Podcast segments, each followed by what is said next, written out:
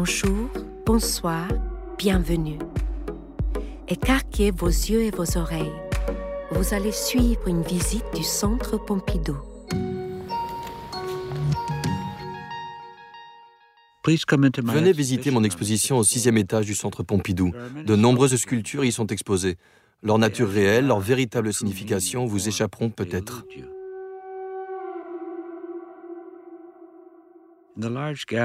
Dans la grande galerie, vous rencontrerez un mannequin qui me ressemble. S'agit-il d'un autoportrait mal réalisé ou est-ce une sculpture? évoquant un mannequin? Près de ce mannequin, on trouve une sculpture représentant une épave de voiture. Elle est faite de fibres de plastique renforcées et peinte avec un après automobile gris clair, bien que son titre soit Sculpture non peinte. Quelqu'un est-il mort dans cette épave? Où est le fantôme du conducteur? Peut-on sculpter un fantôme? Près de l'épave se trouve une petite sculpture de mes vêtements laissés en tas sur le sol. Il m'a fallu 20 ans pour réaliser cette sculpture. Elle a été commencée des années avant mon mariage, à l'époque où j'entassais mes vêtements sur le sol. Comme pour Unpainted Sculpture, cette forme cache peut-être un fantôme ou une figure.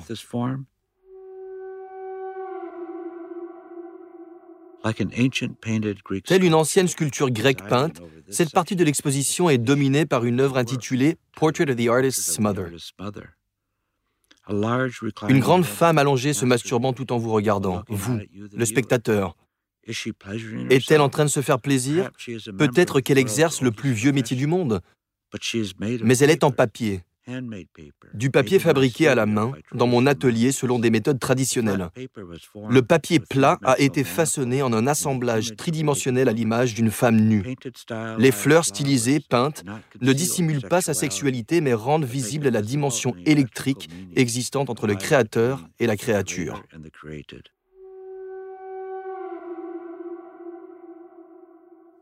Plank Piece 1 and 2, 1973. Je vivais dans une maison remplie de hippies, et même si notre salle de bain n'avait pas de porte, nous avions une énorme baignoire en fonte à pattes de lion.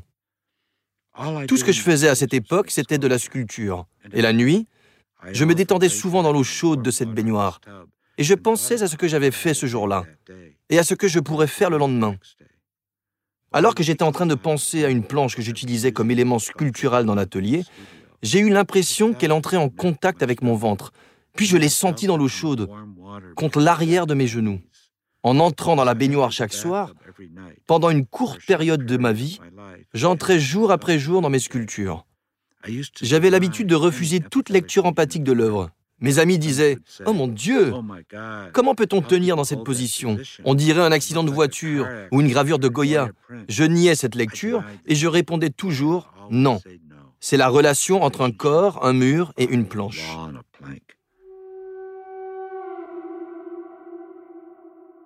Future Fragment est un grand et solide pied en aluminium sur une base en aluminium massif.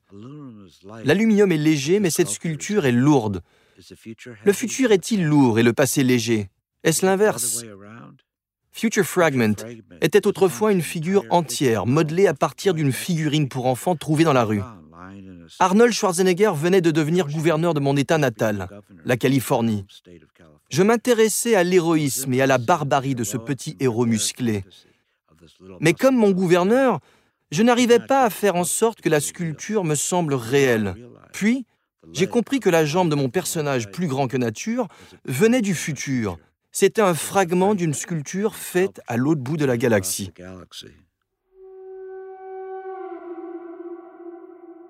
Shuta est également solide, mais elle est fraisée en acier inoxydable. Lors d'une promenade dans les montagnes de Santa Monica, quelques heures avant le lever du soleil, je me suis penché pour nouer mes lacets. En effectuant ce geste simple, je me suis souvenu de la règle populaire qui veut que dans les montagnes californiennes, on ne se penche jamais pour renouer ses lacets. Vous posez votre pied en hauteur sur un rocher ou sur une souche d'arbre et faites le nœud en vous redressant pour éviter d'exposer votre nuque à l'attaque fatale d'un puma. Alors que je m'accroupissais sur le sol, le cou fléchi, et que j'attachais ma chaussure, je me suis dit que si j'étais tué par un puma et devenais un fantôme qui hanterait cet endroit de la montagne, je n'aurais plus besoin d'attacher mes chaussures.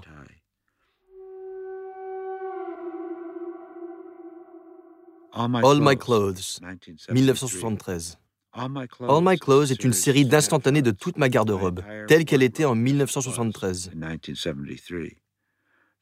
Les vêtements changent d'une image à l'autre, et vous pouvez penser que je reste le même, mais je n'en suis pas si sûr.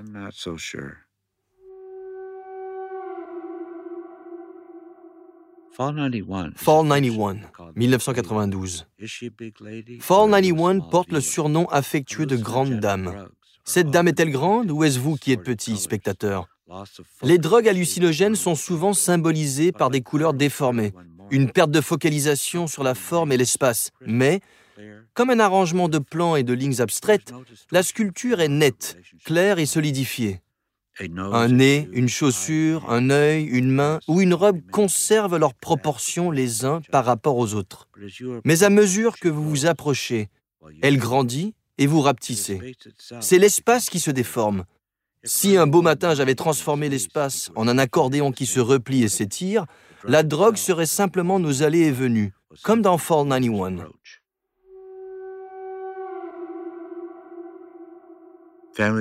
Family Romance, 1993. Pendant la campagne électorale de 1992, les valeurs familiales sont devenues le cri de ralliement des débats libéraux et conservateurs. Il existe une hiérarchie traditionnelle dans la famille, qui va du père à la mère et jusqu'au plus jeune enfant. Cette hiérarchie semble proportionnelle à la taille des membres de la famille. Ma sculpture fait rapetisser les parents et agrandit les enfants. Ils se trouvent à égalité, avec une taille de 1m30. Mais malgré ces échelles changeantes et ces politiques dérangeantes, on peut trouver un sens dans la jonction des mains. C'est la relation entre les parties qui maintient ces figures ensemble.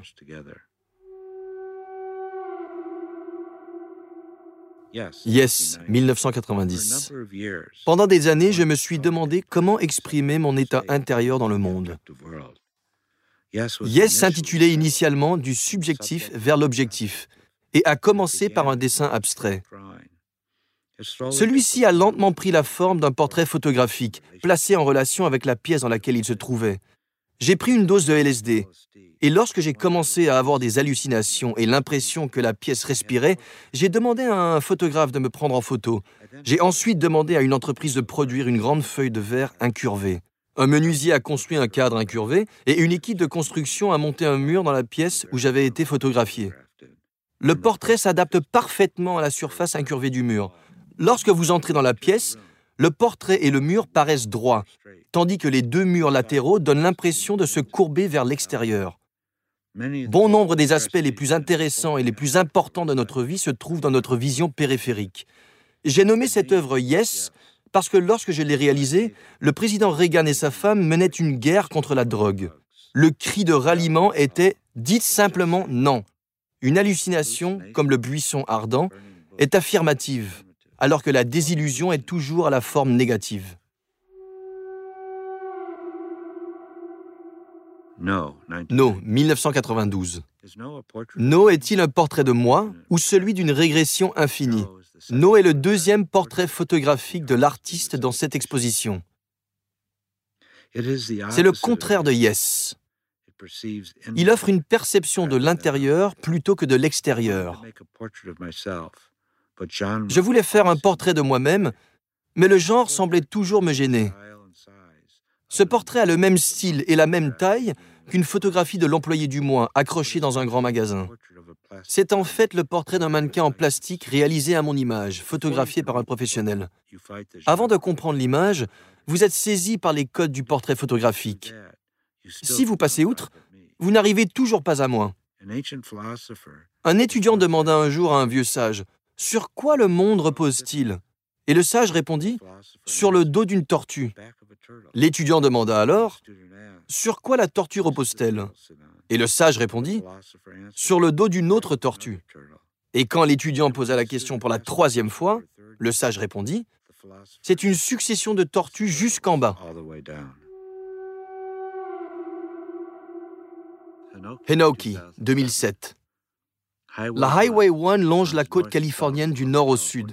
Un jour, alors que je me rendais de Los Angeles à San Francisco, j'ai repéré un chêne qui était tombé et gisait dans un champ. Les insectes avaient rongé le bois jusqu'au cœur et une tempête avait abattu l'arbre. J'ai estimé qu'il devait se trouver là depuis une bonne trentaine d'années. La face de l'arbre qui touchait le sol s'était décomposée. Le tronc, pour la plupart encore intact, donnait l'impression qu'il allait se désintégrer complètement d'ici cinq ou six ans. J'ai été attiré par le champ dans lequel se trouvait le tronc, puis par l'arbre lui-même. Enfin, j'ai trouvé une trajectoire qui semblait théologique dans sa spatialité. C'était la grande chambre vide à l'intérieur de l'arbre lui-même. Au cours des mois suivants, je suis revenu plusieurs fois pour le photographier, l'étudier et réfléchir à sa structure. Il semblait impossible de l'enlever de cet endroit. Non seulement il était encastré dans le sol, mais il s'intégrait aussi à l'espace qui l'entourait. Le champ appartenait à un domaine viticole, auquel j'ai demandé si je pouvais prendre un moulage de cette grande structure naturelle. On m'a dit que non. J'ai demandé si je pouvais acheter l'arbre et le retirer du site. Les propriétaires ont refusé encore une fois. Finalement, je suis revenu en plein jour avec des camions et des ouvriers et j'ai coupé l'arbre en plusieurs morceaux que j'ai emportés dans le sud jusqu'à mon atelier de Los Angeles. Certains tronçons étaient tellement pourris qu'ils se sont cassés en deux. J'avais des surfaces internes et externes, des formes, des lignes et des sections floues. Un puzzle époustouflant. Pendant plusieurs années, j'ai pris des moulages en silicone de toutes les pièces. Je les ai coulés dans de la fibre de verre et j'ai lentement mais sûrement remonté la structure. Je savais que cette armature de sculpture serait le pneumin. Pendant des années, les attaques externes du vent, de la pluie, des insectes et des UV avaient entraîné une détérioration. Le tronc d'arbre retournait à la terre. Je pensais que si je concevais une très grande forme gonflable, pas un ballon, mais une forme gonflable qui capturerait chaque aspect de sa structure, mon armature serait l'inverse des processus naturels. Le souffle, l'air, soufflerait vers l'extérieur, combattant les forces qui exerçaient une pression vers l'intérieur. Le pneuma, le souffle, l'air, est aussi la parole de Dieu. N'étant pas trop religieux, j'ai trouvé qu'une forme gonflable serait si détaillée que sa construction même deviendrait tout simplement un exploit en soi.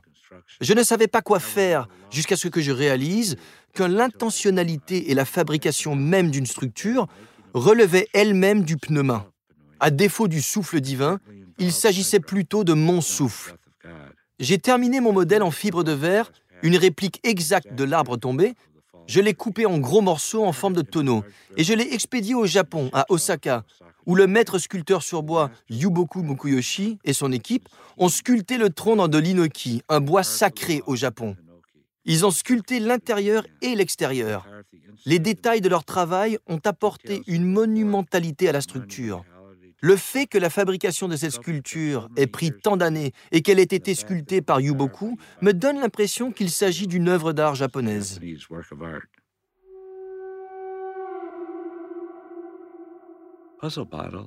Puzzle Bottle se trouve à proximité d'une table et toutes deux existent dans des domaines différents. Retirez le bouchon de Puzzle Bottle. Je ne peux pas vraiment spéculer sur ce qui va arriver à la figurine. Elle a été construite pièce par pièce comme un puzzle, redonnant ainsi sa signification primaire à la sculpture. Ce qui est d'abord considéré comme primitif ou primaire se déplace et devient secondaire ou apparent au fur et à mesure qu'une sculpture évolue dans le temps. Le sens de la sculpture a changé lorsque j'ai eu l'idée de déverser l'espace intérieur sur le sol.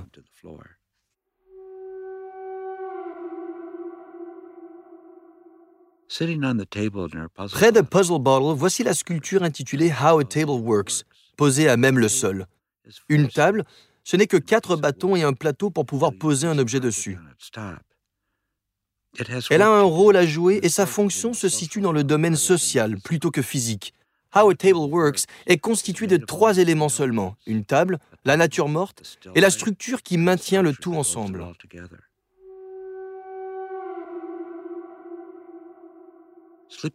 Le mime endormi est fait de bois, sculpté au Japon, dans le cadre de ma tentative d'amener l'art du mime au niveau de l'artisanat ou de l'art de la sculpture sur bois.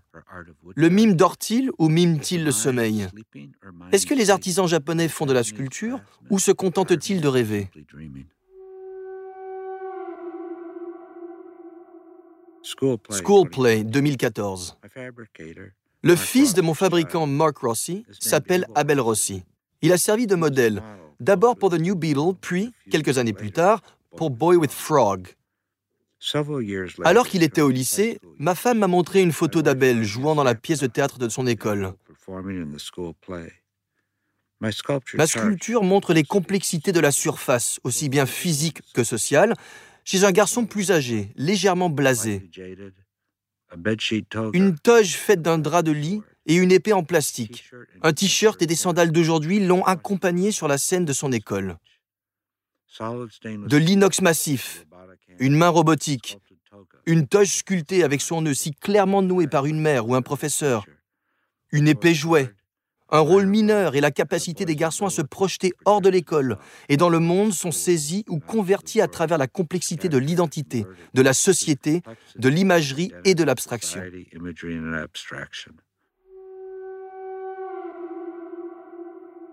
Huck and Jim, 2014. Huck et Jim, deux personnages littéraires tirés du roman de Mark Twain, Les aventures de Huckleberry Finn, font partie, si ce n'est de manière controversée, du programme littéraire des établissements scolaires américains. C'est un roman que nous avons tous lu, et au même titre que le Mississippi, il fait partie intégrante de notre culture. Jim est un esclave en fuite, et Huck fuit un père abusif et une Madame Watson bien intentionnée. Il s'échappe sur le Mississippi à bord d'un radeau de fortune. Cette œuvre a été commandée à l'origine pour le Whitney Museum of American Art. C'est la relation entre un garçon blanc et un esclave afro-américain, fuyant pour trouver la liberté sur une rivière qui est comme une autoroute, aussi bien sur le plan géologique que social, et qui vivent une succession d'aventures. C'est un livre spatial qui représente l'équivalent américain de l'Odyssée d'Homère. Sans l'illustrer, cette sculpture est conçue autour d'un passage du chapitre 19. Huck et Jim, au bord de la rivière, réfléchissent au nombre infini d'étoiles qui constellent la Voie lactée, laquelle se reflète dans la rivière elle-même. Jim pense que les étoiles ont été créées et Huck pense qu'elles ont simplement toujours été là, trop nombreuses pour avoir été fabriquées. Qui aurait pu les produire? Jim lui répond que c'est la Lune qui les a pondues. Huck, ayant vu des grenouilles pondre leurs œufs en nombre infini dans des rivières de spermatozoïdes, se dit qu'en fin de compte, il est possible que ce soit vrai. Ma sculpture illustre deux gestes. Huck, un jeune garçon au cœur rempli de joie, se penche vers la rivière pour ramasser des œufs de grenouilles. Jim, un jeune homme, dont la main se pose timidement sur le dos de Huck, regarde le monde avec anxiété. Il comprend les implications plus sérieuses de leur voyage et de leur fuite. Ceci était un podcast du Centre Pompidou. Vous pouvez retrouver tous nos podcasts sur le site internet du Centre Pompidou, ses plateformes d'écoute et ses réseaux sociaux. À bientôt!